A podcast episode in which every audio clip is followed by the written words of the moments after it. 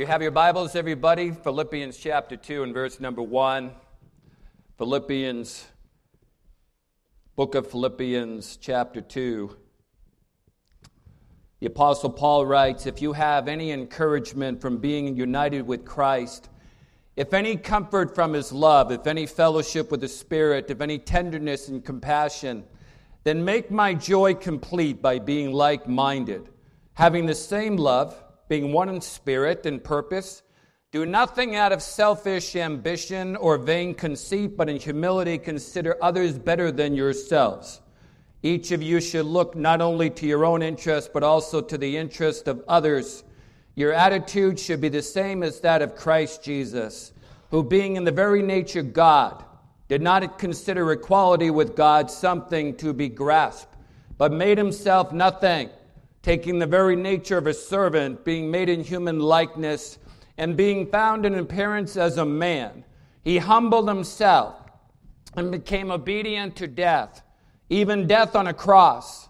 Therefore, God exalted him to the highest place and gave him the name that is above every name, that at the name of Jesus every knee should bow in heaven and on earth and under the earth, and every tongue confess that Jesus Christ is Lord to the glory of God the Father. Title of my sermon this morning encompasses three aspects of what you just read from verses 5 through 11 I'm going to talk about the cradle, I'm going to talk about the cross and the crown. Thanksgiving has come and it is gone. It is over. O V A. Over. And now we enter the Christmas season, better known or lesser known as Advent. Advent means, it's a Latin word that means approach or arrival. And I leave it up to you what you are most excited about to this morning the approach and arrival of Christmas or the approach or arrival of Christ. To me, it's a no brainer where I stand. I can't wait for Christ. Amen? It's two years ago that I felt like there was the last bastion of normalcy when we entered this season called Advent. Two years ago. 2019. Advent's a time to reflect on where we are. And as far as I'm con- concerned, when you look around at our world today, why don't we switch those words a little bit and try to figure out where are we? Anybody know where we are? Anybody know where we are? How do we ever get here? In just a short amount of time. As King Theoden would say in The Lord of the Rings, The Two Towers, how did it ever come to this? In a recent devotional, Rabbi Jonathan Cahn brings this summation of the last two years. Listen to this. These past two years have been among the most dramatic, chaotic, world changing, and life changing we have ever known. In the months before it began, in the autumn of 2019, I had a strong sense that the coming year would be one of the great shakings and dark events. That was part of the leading I received to begin writing The Harbinger 2, to show what was happening, to give warning, and to give hope and the way to prevail in the days to come. Two months after I began writing it, the shaking began. Most prominent of shakings was the plague that came on the world in America. Then came unrest, civil disorder, cities on fire the dividing of the nation, and then the coming to power of a new government, the rising of an agenda that threatened religious freedom, biblical values, life itself, and the continued and now accelerated moral and spiritual fall of America. During this time, almost everyone saw their lives disrupted and dramatically altered.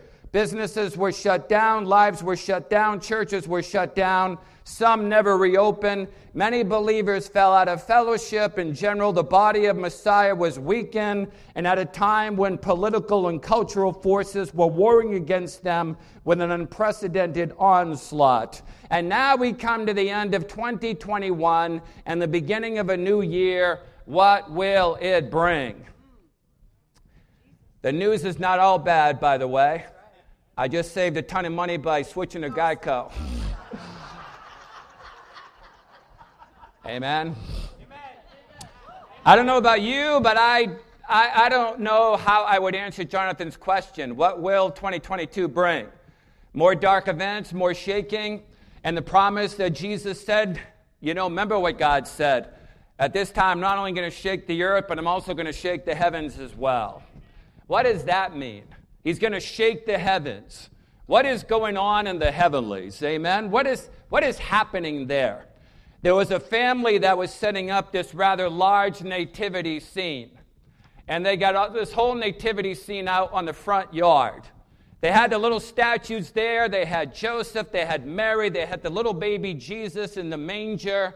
And they had the angels around about. They had some wise men. They had all these various barnyard animals. So it looked like it was set until little Scott runs out of the house and say, "Don't forget this." He runs out with this this inflated, this blow up Tyrannosaurus Rex. This thing was green, it was inflatable, and the thing just kind of stood above the nativity scene, really out of place. Now the father said to him, "You know, son, dinosaurs were existed a long time ago, even before the birth of Jesus. It would not look right to have that dinosaur as part of the nativity scene, but little Scott started to pout, and the dad caved, and all of a sudden he gave way and caved and gave in to this big giant Tyrannosaurus Rex that was hovering over the manger scene and the nativity story of 2,000 years ago. Actually, when you think about it, that menacing beast hovering over the manger may not have been so out of place as you might think, because there is a nativity account that very few people think about, talk about, or remember at Christmas time that does include a beast. In Revelation 12:1, here is a rendition of the Christmas story perhaps you have never seen or heard before. A great and wondrous sign appeared in heaven a woman clothed with the sun, with the moon under her feet, and a crown of 12 stars on her head. That is ancient Israel, by the way, which produced the Virgin Mary. She was pregnant and cried out in pain as she was about to give birth. Then another sign appeared in heaven an enormous red dragon with seven heads and ten horns and seven crowns on its head. Its tail swept a third of the stars out of the sky and flung them to earth. The dragon stood in front of the woman who was about to give birth so that he might devour her child the moment it was born. Talking about Satan. She gave birth to a son, a male child who will rule all the nations with an iron scepter, and her child was snatched up to God and to his throne. That's talking about none other than Christ, who ascended to the right hand of the Father in Acts chapter 1. Revelation 12 and what I just read bounces back and forth, frontwards to, you know, what is prophetic and back to what is historic. It just bounces all over the place. It bounces all over the place. I read that and I think that little Scott's addition to the nativity scene on his family's front yard was spot on. It was spot on because Satan did use a monster. He was the monster that 2,000 years ago tried to devour the Christ child. And he did it through an evil king named Herod. And Herod, not knowing where the Christ child was, had all the children in that whole region, two years and younger, slaughtered. So the devil is still working today, is he not, to devour the children of our age? He's still at work, is he not? He's still at work. Each of us, there's the same monster that threatened to still kill and destroy. The babe that was born in Bethlehem's stable in Be- back then is the same menacing monster that seeks to steal, kill, and destroy the babe that was been born in the smelly stables of our hearts. But the tiny baby born in Bethlehem is stronger and more powerful, and he has defeated every single dragon and dinosaur in our lives. That is the gift that God has given to us this Christmas time. Why is it, however, as we enter this Christmas time, that it's not like Andy Williams' song, The Most Wonderful Time of the Year. How many of you feel that spirit of Christmas? You know, that something magical in the air. Are you feeling me this morning? Anyone kind of feeling me? It is the most wonderful time of the year. Let's sing that song. Amen. You want me to sing that song for you? Everybody said, "Oh my." You know what I what what we need to understand today is that there's a, a shaking going on in the heavenlies. I want you to read the rest of the chapter with me of the warning of Apostle John. Revelation 12 7. And there was war in heaven. Michael and his angels fought against the dragon, and the dragon and his angels fought back, but he was not strong enough, and they lost their place in heaven. The great dragon was hurled down, that ancient serpent called the devil or Satan, who leads the whole world astray. He was hurled to the earth, and his angels with him. Then I heard a loud voice in heaven say, Now have come the salvation and the power and the kingdom of our God and the authority of his Christ. For the accuser of our brothers who accuses them before our God day and night has been hurled down. They overcame him by the blood of the Lamb and by the word of their testimony. They did not love their lives so much as to shrink from death. Therefore, rejoice, you heavens, and you who dwell in them. But woe to the earth and the sea, and sea is a representation of the people, the humanity, because the devil has gone down to you. He is filled with fury because he knows, he knows that his time is short. And probably the reason why it, it, does not feel like that wonderful time of the year that we have been feeling, everybody. Revelation 12:3 describes the dragon this way as an enormous red dragon. The color red may indicate his murderous characteristics.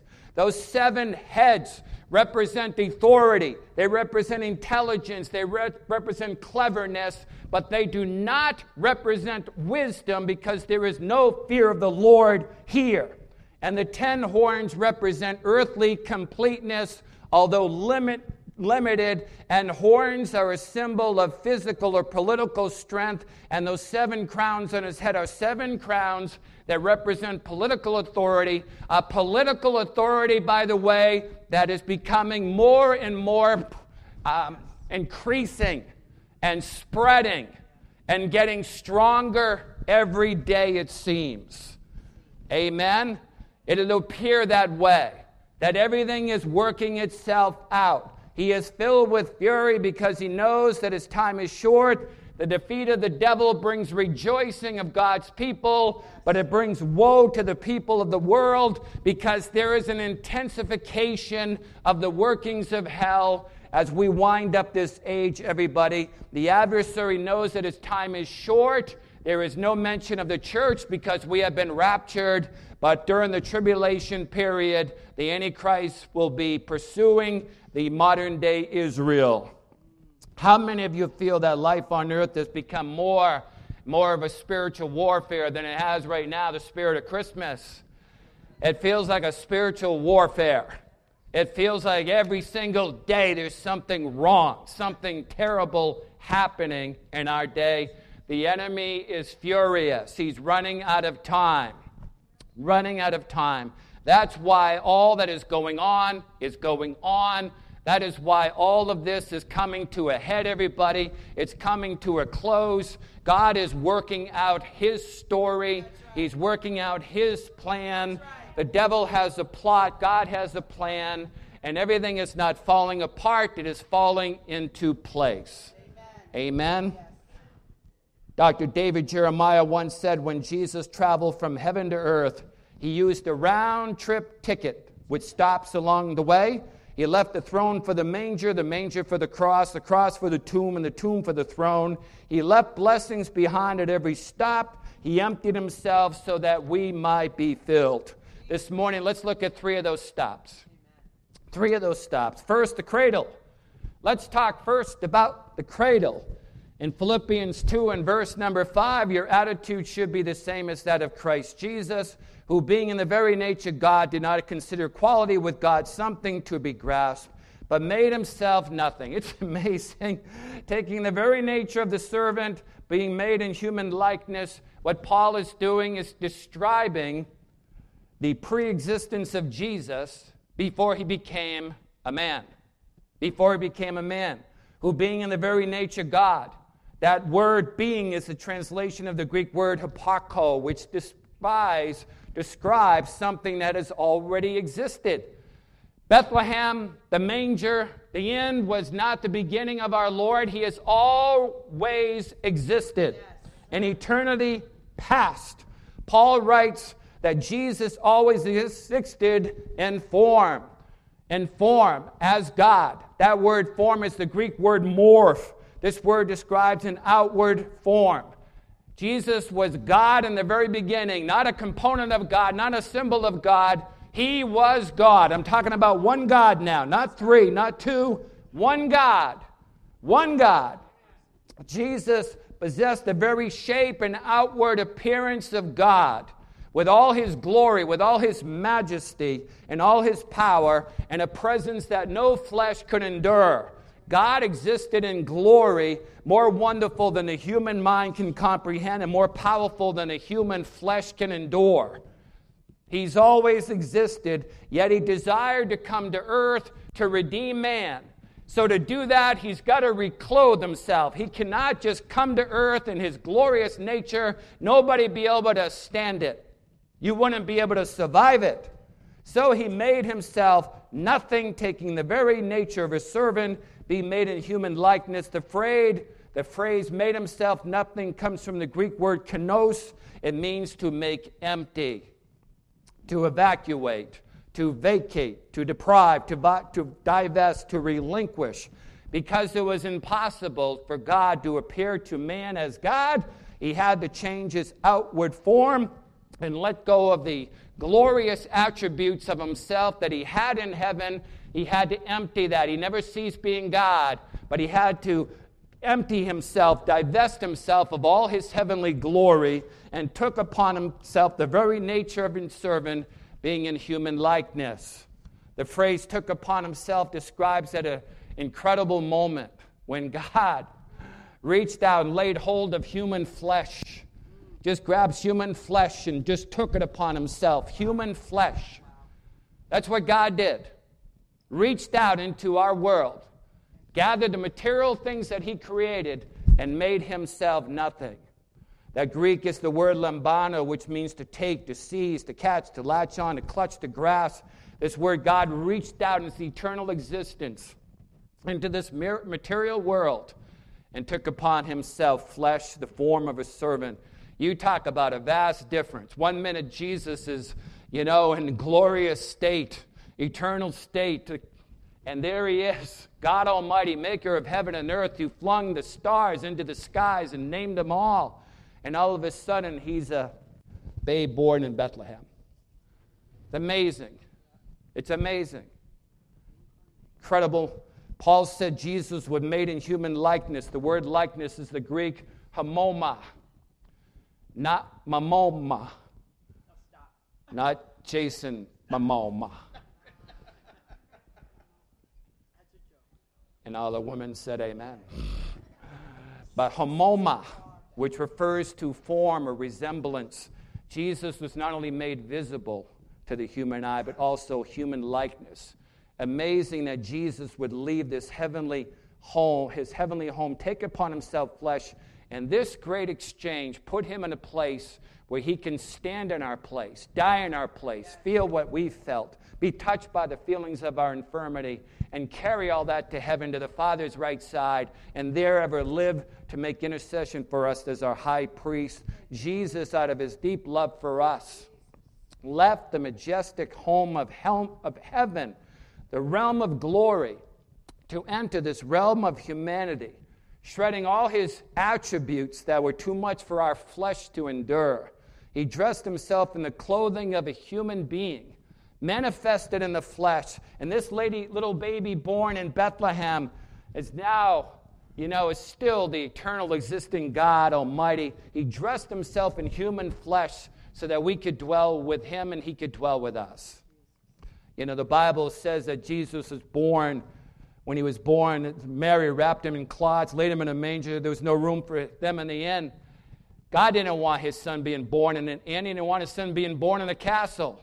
Just gives you the depiction of what God, the extent that God went to save all of us. God doesn't say, clean up your mess. Clean up your mess and come to me. Clean up your mess, get your act together, and then come to where I can and I can receive you and approve of you. God came to our mess.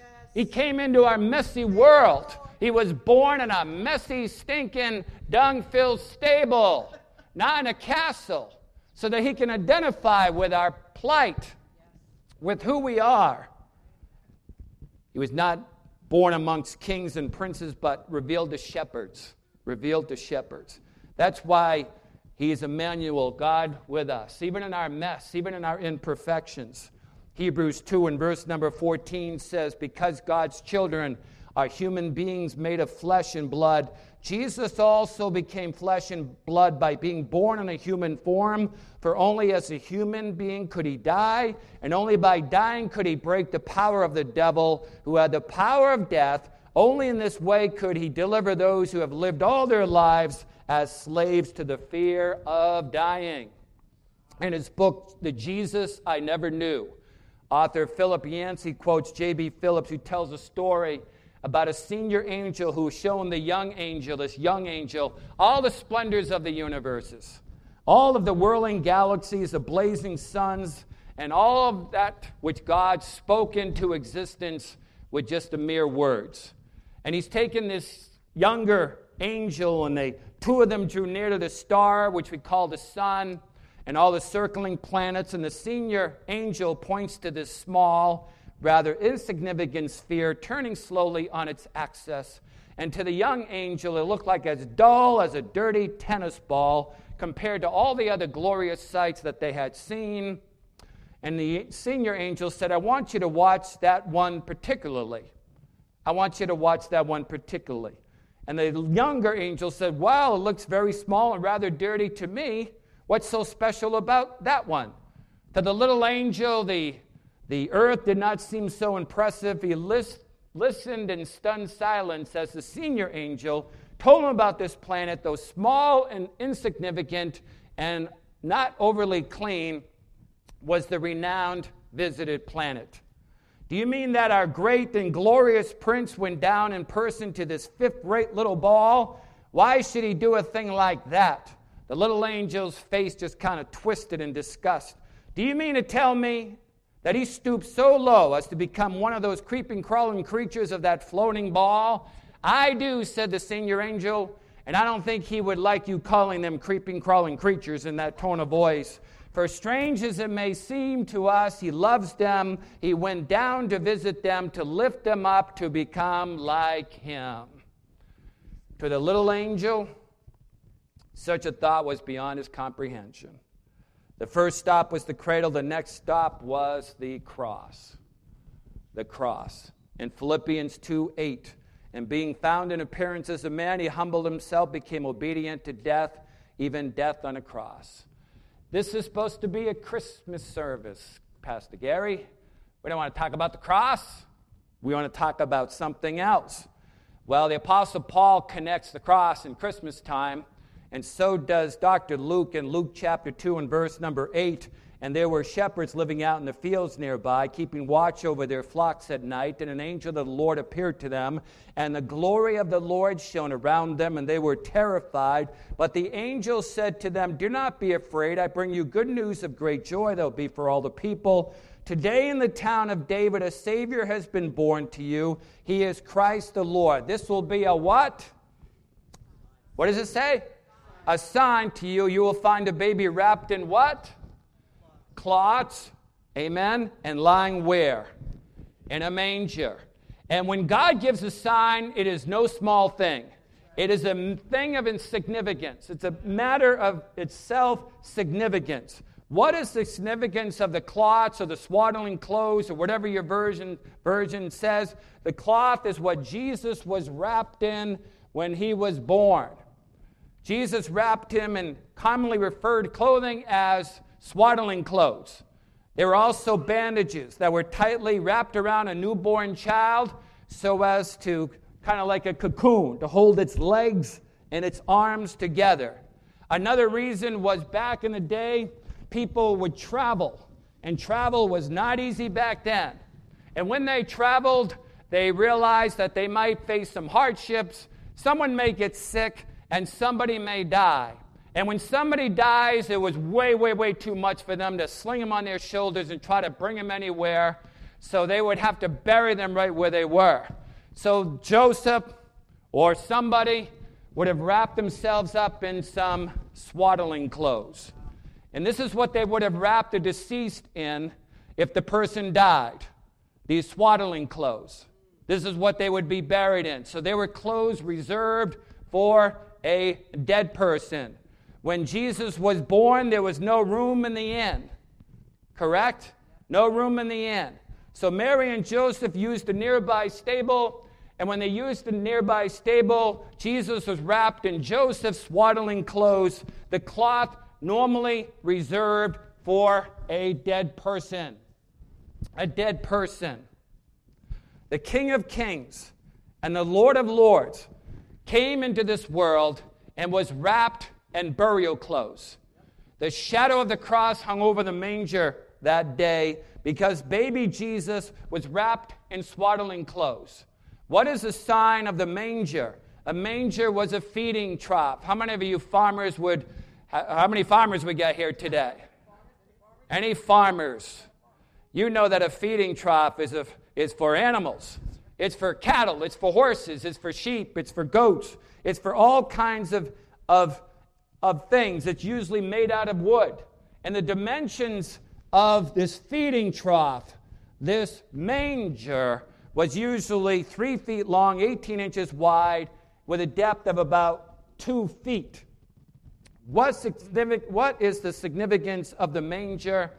It signifies the depth to which the Son of God was willing to go for us. That's what that signifies. You put it all together, everybody, the signs that God gave the shepherds that night. The two signs the swaddling clothes, clothes that a baby was wrapped in to prohibit them from moving their arms and moving their legs, but cloths reserved for a dead person. You have the manger made out of wood and having some depth, is God's sign that points ahead to a time when Jesus, with nothing more than a cloth wrapped around his waist. Not able to move once again. His back up against wood once again. Prohibited from moving. Not only identifying with us in our humanity, but identifying us in our sins. And with his back up against wood once again, and wearing nothing more than cloths once again he was the babe born in Bethlehem, the Lamb of God who came to take away the sins of the world. That's where the two signs were. See what I mean? We look at that. God said, This is your sign right here the swaddling clothes, the manger. Those are your two signs. That's what you need to look for.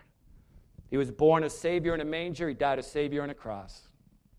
The other sign for the manger that is meant for the shepherds. They could visit, they could visit him freely at the manger. Not so much a throne, because the throne back then was very, very intimidating. Charles Spurgeon once said, We might tremble to approach a throne, but we cannot fear to approach a manger. The mangers were what the shepherds could approach. But when we approach Jesus today, we do not approach a manger. We are allowed to visit him and approach him at his throne. Hebrews 4:16, then let us then approach let us then approach the throne of grace with confidence so that we may receive mercy and find grace to help us in our time of need. From the cradle to the cross and lastly to the crown. You know something? The cross, the devil thought that was the end of Jesus. That was only the beginning. The cross was the beginning of the end for sin and Satan, but it was hardly the beginning of the end for Jesus. Philippians 2 9 says, Therefore God exalted him to the highest place and gave him the name that is above every name, that at the name of Jesus every knee should bow in heaven and on earth and under the earth, and every tongue confess that Jesus Christ is Lord to the glory of God the Father. Can I tell you, you can have all the celebration you want for the first coming of Christ. But get your hearts ready, everybody. Get your hearts ready for the second coming. Because God gave the shepherd just two signs for his first coming just the swaddling clothes and the manger. But to me, when you look all around, there's signs, signs, everywhere a sign, as the old song used to sing, that he is coming back very, very soon. Amen? He is coming back so soon. And I don't know about you, but I'm more excited about the approach and the arrival of Christ than I am the approach and arrival of Christmas. I haven't even begun my Christmas shopping. Anybody else? That is the advent we should be looking forward to this morning. The Bethlehem, Jesus came as a little baby boy. The next time Jesus comes, will be as Lord of Lords and King of Kings. Every knee should bow in heaven and on earth and under the earth.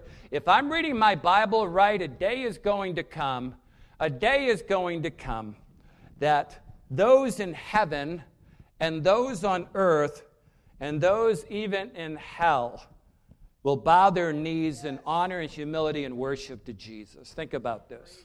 Think about this.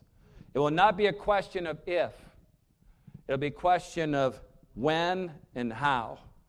Because if people, you have a choice whether to bow your knee in this life, to bow your knee and say to Jesus, Come into my heart and be my Savior, be my Lord. Or you can do it from the vantage point of hell. Think about it.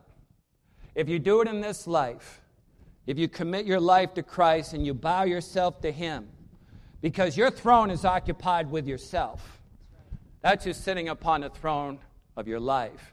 It needs to be a replacement with Christ. He needs to sit there, He needs to be Lord of all. He needs to be Lord of all. And for those who bow their knee in this life, and say, Jesus, come into my heart, into my life, be my Savior, but be my Lord. You reap all the benefits of salvation and all the promises of God, and then you get your you find your way into heaven should you die or should you be raptured. And that may happen in a moment's time. For those who reject, for those who reject him, the day will come that even in perdition, I can't imagine this, in this place of torment, Perhaps there'll be a reprieve as all the devils and his angels that are there, with all those who rejected God, are there and for a reprieve.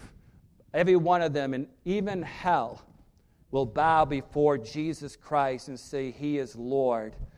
But it will not change their eternal state. It'll just be a mere acknowledgement that He was right, I was wrong, the preacher was right, I should have listened. And just think about this going on and on and on and on and on and then it's over and you're still there. You are still there. Everyone will bow. Everyone will bow. I hope you are singing your heart out this morning and saying, Jesus is Lord. I hope you are singing your heart out. This may be the last Christmas we ever celebrate on earth. This may be it. This may be the last one. The last one. That's why my heart is there. My heart is there. I have an eye there, an eye here. Lord, I'll be about your business to the very end with all the strength and grace you give me for as long as I can preach the gospel, as long as I'm allowed to preach the gospel. You know, if I'm in prison, help me to preach the gospel. If I'm killed for my faith, help me to not be a Peter and say, Lord, if even everyone dies, I won't, I won't deny. No, Lord, I know in that moment you'll give me strength, you'll give me grace, you'll give me the power to live for you. This will be no quiet affair. The Bible says, in every tongue confess that Jesus Christ is Lord to the glory of God the Father.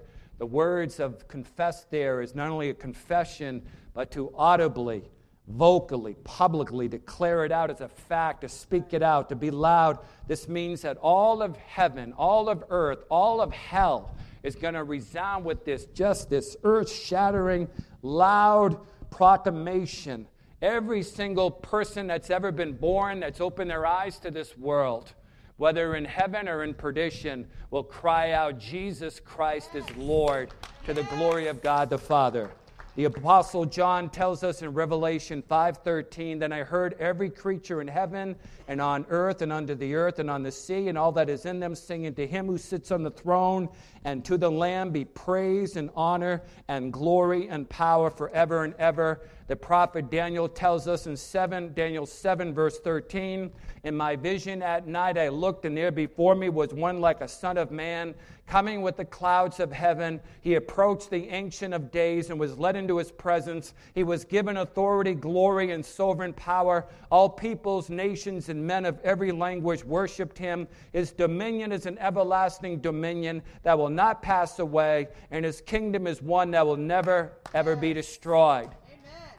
R.G. Lee, the great Baptist preacher, said this. I love this.